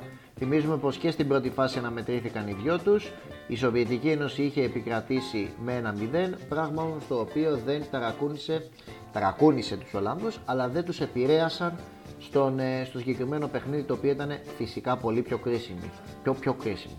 Οι Ολλανδοί ανοίγουν το σκορ με τον Γκούλιτς, κάνουν το 2-0 με τον Φαμπάσα στο 54ο λεπτό με ένα πάρα πάρα πολύ ωραίο shoot. Σίγουρα όλοι έχουμε δει τον goal του Φαμπάστεν από τα πλάγια ε, με ένα βολ πλανέ κάνει, ε, πετυχαίνει ένα πάρα πάρα πολύ ε, ιστορικό και όμορφο τέρμα. Ήταν το πέμπτο του τέρμα εκείνη, σε εκείνο το Euro, είχε αναδειχθεί πρώτο σκόρερ και χάρισε παράλληλα το πρώτο τρόπεο για την ε, Ολλανδία. Ευρωπαϊκό ναι, μεν, αλλά τρόπεο δε. Έκτοτε η Ολλανδία και πιο συγκεκριμένα τη δεκαετία του 90 πάντα και του 2000 πάντα έφτανε κοντά αλλά ποτέ μα ποτέ δεν ε, έπαιρνε το κάτι παραπάνω. Δηλαδή άμα τα βάλουμε όλα κάτω θα δούμε ότι η Ολλανδία στις, ε, και σε Euro και σε Mundial έφτανε τις περισσότερες φορές στα ημιτελικά αλλά πάντα είτε η διαδικασία των πέναλτι, είτε το γεγονός ότι η άλλη ομάδα ήταν καλύτερη, είτε η ατυχία, έκαναν ε, αισθητή την παρουσία τους με αποτέλεσμα οι Οράνιοι να μην μπορούν να διεκδικήσουν κάποιο τρόπεο. Ε, ας δούμε λίγο αναλυτικά τι συνέβη δεκαετία του 90. Δεκαετία του 90 η Ολλανδία έχει τα φόντα να κάνει κάτι καλό σε κάποια διοργάνωση όπως είπαμε, αλλά έφτανε είτε ε, μέχρι τους 8, μέχρι τα προημιτελικά δηλαδή όπως συνέβη στις Ηνωμένες Πολιτείες το 1994, είτε στους 4 που αυτό συνέβη στη Γαλλία 4 χρόνια αργότερα το 1998. Να πούμε μάλιστα ότι στις, ε, στο, το 1998 οι Ολλανδοί είχαν ιτηθεί στα πέναλτι από την ε, Βραζιλία με, τους, ε, με τη Σελεσάο να παίρνει αυτή την πρόκριση για τον μεγάλο τελικό του Parc de Princes. Μπαίνοντας λοιπόν ε, στην καινούργια χιλιετία και πιο συγκεκριμένα στο 2000, ε, τίποτα δεν άλλαξε για τους Ολλανδούς παρά μόνο η χιλιετία παρά το γεγονός ότι πάλι οι Οράνοι έχουν πάρα πολύ ποιοτικούς παίκτες Ζέντορφ, ο Όβερμαρς ο οποίος ο Όβερμαρς ε, αναδείχθη, μας συστήθηκε δεκαετία του 90 αλλά ήταν ακόμα μέσα το 2000 ο Βανιστερόι δεν το συζητάω. Manchester United, Real Madrid είναι οι ομάδες οι οποίες, ε, στις οποίες έγινε πάρα πάρα πολύ γνωστός. Ο Ρόμπεν, όπου άρχισε να κάνει τα, τα πρώτα του βήματα, ο Σνάιντερ, ο Βαν Πέρσι, αλλά και ο Ντέρκ Κάιτ, ένα όνομα πάρα πάρα πολύ παράξενο, γιατί άλλοι το λένε Κουτ, άλλοι Κουίτ, εγώ τον λέω Κάιτ, ελπίζω να είναι το σωστό, νομίζω. Κάιτ πρέπει να είναι το σωστό, ελπίζω να έχω πέσει μέσα, ο Κάιτ λοιπόν έχει γίνει γνωστός από το πέρασμα του Λίβερπουλ. 2000 λοιπόν η Ολλανδία ε, συμμετέχει στο Euro της, ε, το οποίο διοργανώνει μάλιστα η ίδια μαζί με το Βέλγιο Φτάνει πάλι κοντά, αλλά πάλι τα πέναλτι την πρόδωσαν. Πιο συγκεκριμένα, στον ημιτελικό κόντρα στην Ιταλία οι Ολλανδοί φτάνουν στα πέναλτι, αλλά δυστυχώς από τα τέσσερα που εκτέλεσαν, μόνο ένα βρήκε δίχτυα, με αποτέλεσμα οι Ιταλοί να πάρουν την πρόκληση με 3-1 και οι οποίοι Ιταλοί έχασαν ε, στον τελικό από τους Γάλλους με τον γκολ ε, με 2-1 στην παράταση. Μάλιστα οι Ιταλοί έπαθαν λίγο Ολλανδία γιατί κρατούσαν το προβάδισμα μέχρι το 90 λεπτό αλλά ο Βιλτόρ με ένα σουτ έστειλε το μάτι στην παράταση και ο Τρεζεγκέ πέτυχε το χρυσό γκολ στο, αν δεν κάνω λάθος, λίγο πριν τη λήξη του πρώτου ημιχρόνου. Τέσσερα χρόνια αργότερα πάλι οι Ολλανδοί φτάνουν πολύ πολύ κοντά για τον πολύ πολύ πολύ, πολύ, κοντά στον ε, τελικό. Αυτή τη φορά όμως στο τότε Euro της Πορτογαλίας, δεν χρειάζεται να πω ποιος ε, το πήρε, ιτήθηκαν από τους ε, Πορτογάλους στα ημιτελικά με 1-0 γνωρίζοντας έτσι για ακόμη μία διοργάνωση τον αποκλεισμό στα ημιτελικά. Δύο χρόνια αργότερα γίνεται το Μουντιάλ το 2006 στη Γερμανία. Πάλι οι Ολλανδοί δεν καταφέρουν να κάνουν κάτι το σπουδαίο. Μάλιστα αποκλείστηκαν νωρίς. Πάλι από τους ε, Πορτογάλους με 1-0. Το γκολ το είχε βάλει ο Νούνο Γκόμες. Ήταν η φάση των 16 τότε. Ήταν, φαινόταν δηλαδή ότι υπήρχαν άλλες ομάδες πολύ πολύ καλές. Δεν νομίζω ότι οι Ολλανδοί είχαν πολύ πολύ ψηλά στάνταρ. Ήταν η Ιταλία που ήταν πολύ καλή, η οποία πήρε το Euro. Οι Γερμανοί, που ήταν οι κοδεσπότες, οι Γάλλοι οι οποίοι φτάσανε στο τελικό αλλά και οι Πορτογάλοι ήταν πάρα πολύ αξιοπρεπείς. Δύο χρόνια αργότερα γίνεται το γύρο του 2008 το οποίο έγινε σε Αυστρία και Ελβετία σε ένα γύρο στο οποίο η Ολλανδία παρά το γεγονός ότι εντυπωσία στη φάση των ε, ομίλων πετώντας εκτός τη Γαλλία να πούμε σε αυτό το σημείο ότι ήταν ο όμιλος ε, του θανάτου αυτός στον οποίο συμμετείχε η Ολλανδία καθώς συμμετείχαν Ολλανδία, Ιταλία, Γαλλία και Ρουμανία. Ε, δυστυχώς όμως αυτό το καλό ξεκίνημα που έκαναν ε, οι Ολλανδοί δεν συνεχίστηκε με αποτέλεσμα να γνωρίσουν πάλι τον αποκλεισμό στα προημιτελικά από την πολύ καλή τότε Ρωσία με 3-1 στην παράταση. Και έτσι με αυτόν τον τρόπο φεύγει η πρώτη δεκαετία με την Ολλανδία να μην έχει μπορέσει να πάρει κάποιο κύπελο ε, και πάμε τώρα στη δεύτερη δεκαετία στην οποία δεν έκανε πολλά πράγματα η Ολλανδία. Εντάξει, η αλήθεια είναι ότι ε, έπαιξε και σημαντικό ρόλο το ότι μεγάλωσαν τα αστέρια τα οποία είχε τότε στη διάθεσή της όπως ήταν ο Σνάιντερ, όπως ήταν ο Ρόμπεν, όπως ήταν ο Φαν Πέρσι, όπως ήταν ο Χούντελαρ. Ε, η μόνη ευκαιρία που είχε η Ολλανδία να πάρει κάποιο κύπελο από τη δεκαετία του 2010 ήταν το Μουντιάλ της Νοτιού Αφρικής το οποίο διεξήχθη εκείνη τη σεζόν. Οι Ολλανδοί παίζουν πάλι καλό ποδόσφαιρο, φτάνουν ε, στα ημιτελικά, κερδίζουν, έχουν περάσει τη Βραζιλία στα προημιτελικά, φτάνουν στα ημιτελικά απέναντι στην Ουρουάη η οποία είχε μια πάρα πάρα πολύ καλή ομάδα τότε ε, με, με Λουίς Σουάρες και Διέγο Φορλάν στην επίθεση. Ο Διέγο Φορλάν μάλιστα είχε αναδειχθεί ο καλύτερος παίκτης ε, του τουρνουά και πρώτος ε, ήταν από τους πρώτους σκόρερ. Το, οι πρώτοι σκόρερ το μοιράστηκαν τέσσερις ε, ποδοσφαιριστές από πέντε τέρματα. Ένας από αυτούς ήταν και ο Ντίγο Φορλάν. Περνάει λοιπόν η Ολλανδία την, ε, την Ουρουγουάη με 3-2. Μάλιστα είχε πετύχει και ο Βαν Μπρόχοστ ε, ή ο Βάντερ Βίλ ήταν. Ε, αν δεν κάνω λάθος, ήταν ο Βαν Μπρόχοστ. Ο Βαν Μπρόχοστ πρέπει να ήταν. Ο οποίος είχε πετύχει ένα τρομερό σουτ ε, από τα 35 μέτρα. Πιάσε μια σουτάρα. Την έστειλε εκεί που κάνουν σεξ οι αράχνες και έδωσε με αυτόν τον τρόπο την ε, πρόκριση στον ε, μεγάλο τελικό του Soccer City.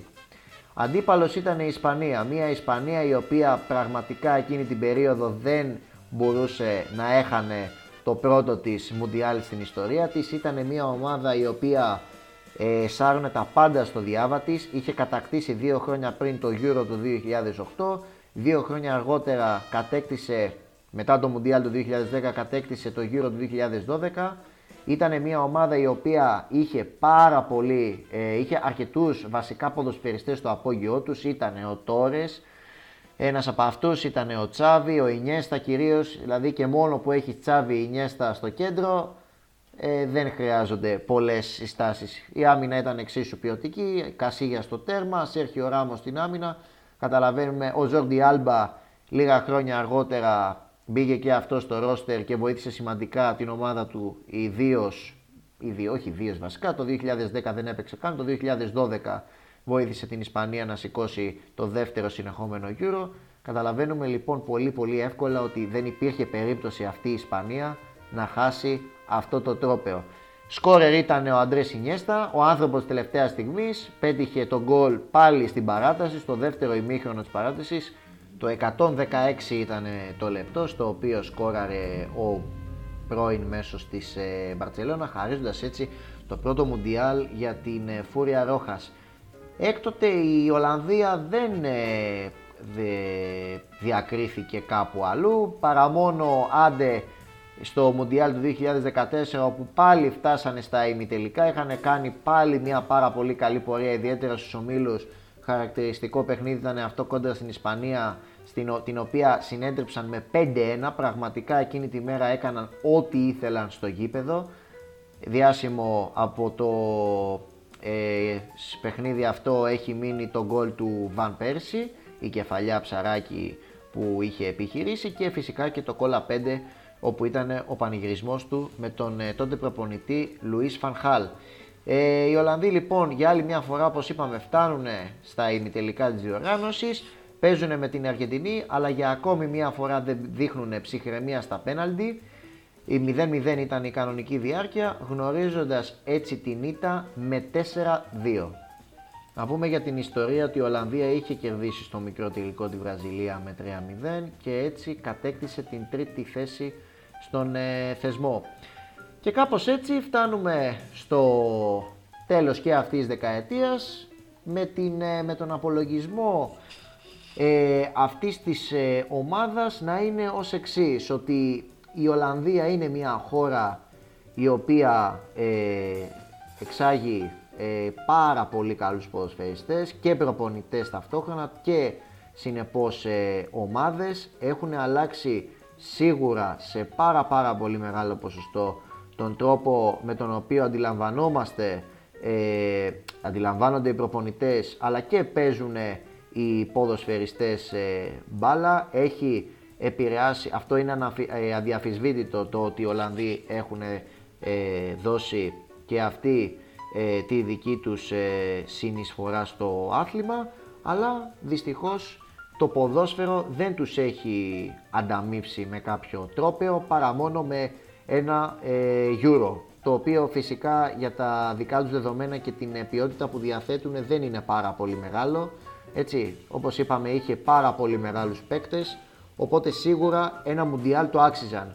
Αν όχι αυτό του 10 ή του, εντάξει, του 78 πες ήταν λίγο δύσκολο να το πάρουν γιατί ήταν και οι συγκυρίες τέτοιες το 1974 νομίζω οι Ολλανδοί που ήταν και πάρα πολύ πλήρης ε, θα μπορούσαν να έπαιρναν ε, το πρώτο Μουντιάλ της ιστορίας τους. είναι το γεγονός ότι δεν έχουν νοοτροπία νικητή. Δηλαδή εκεί που πάνε ε, περίφημα στη φάση ομίλων ή στα νοκάουτ παιχνίδια, τουλάχιστον στη φάση των 16, ξαφνικά από τα προημιτελικά και μετά είναι σαν να χάνουν τη γη από τα πόδια τους, σαν να αποσυγκεντρώνονται, να χάνουν την ψυχολογία τους, δεν ξέρω. Το μεγάλο ερώτημα τώρα για την ε, Ολλανδία είναι το πώς ε, τα νέα παιδιά, η νέα γενιά η οποία έρχεται, είναι αυτή του De Jong, είναι αυτή του De Ligt, είναι αυτή του Van de Beek. Ο Van Dijk φυσικά αποτελεί μια πάρα πάρα πολύ καλή λύση στην άμυνα. Το ερώτημα λοιπόν είναι πώς ε, θα συμπεριφερθεί η Ολλανδία στα, ε, στις επόμενες μεγάλες διοργανώσεις που έρχονται. Πώς θα συμπεριφερθεί στο Euro, πώς θα συμπεριφερθεί στο Mundial και αν τελικά οι παίκτες, οι Ολλανδοί που έρχονται, είναι τώρα η γενιά του De Jong, του De Ligt, είναι οι μετέπειτα γενιές, θα το δείξει αυτό η ιστορία. Αν λοιπόν μπορούν να έχουν την ψυχολογία, να έχουν το mentality που λέμε, να πάρουν ε, ένα τρόπεο, ειδικά άμα είναι Μουντιάλ, θα είναι τεράστια η χαρά που θα δώσουν στον κόσμο και να το φέρουν στη χώρα τους. Γιατί όπως γνωρίζουμε όλοι σε αυτές τις διοργανώσεις είτε είναι διασυλλογικές είτε είναι εθνικές, η ψυχολογία και η νοοτροπία του νικητή παίζει κέριο ρόλο. Και κάπου εδώ λοιπόν νομίζω ότι δεν έχουμε να συμπληρώσουμε κάτι άλλο για την Εθνική Ολλανδίας.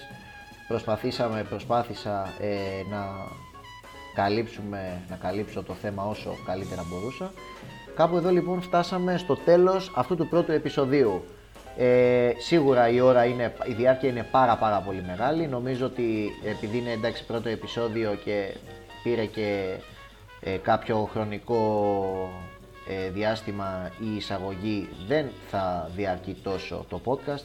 Πιστεύω ότι ένα 50 λεπτό το πολύ max ε, θα κρατάει ανάλογα και με το θέμα, άμα δηλαδή το θέμα θέλει ε, αρκετό ψάξιμο και έρευνα, θα κρατάει λίγο παραπάνω, αλλά πιστεύω κατά μέσο όρο θα πηγαίνει εκεί πέρα γύρω στο 50 λεπτό, απλώς επειδή πάντα οι πρώτες εκπομπές είναι λίγο μεγαλύτερες, το ίδιο πράγμα συμβαίνει και σε εμάς. Ε, σε αυτό το σημείο λοιπόν δεν έχω να συμπληρώσω κάτι άλλο.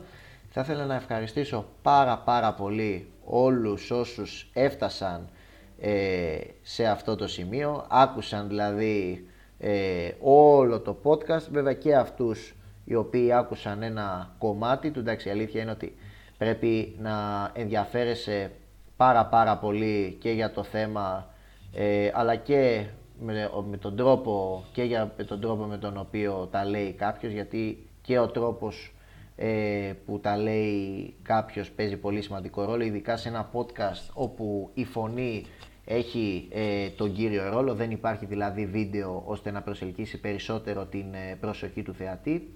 Θα ήθελα λοιπόν να ευχαριστήσω όλους εσάς οι οποίοι ε, παρακολουθήσατε αυτό το podcast. Θα ήθελα, ε, θα έχω από κάτω και το email του podcast και τη σελίδα στο Instagram για τυχόν ε, παρατηρήσεις είτε είναι θετικές ή αρνητικές εννοείται πως κάθε παρατήρηση είναι δεκτή ή ακόμη και προτάσεις άμα θέλετε δηλαδή να αναλύσουμε κάποιο άλλο θέμα το οποίο δεν έχω ε, σκεφτεί. Καλοπροαίρετο εννοείται. Όλες οι προτάσεις είναι δεκτές.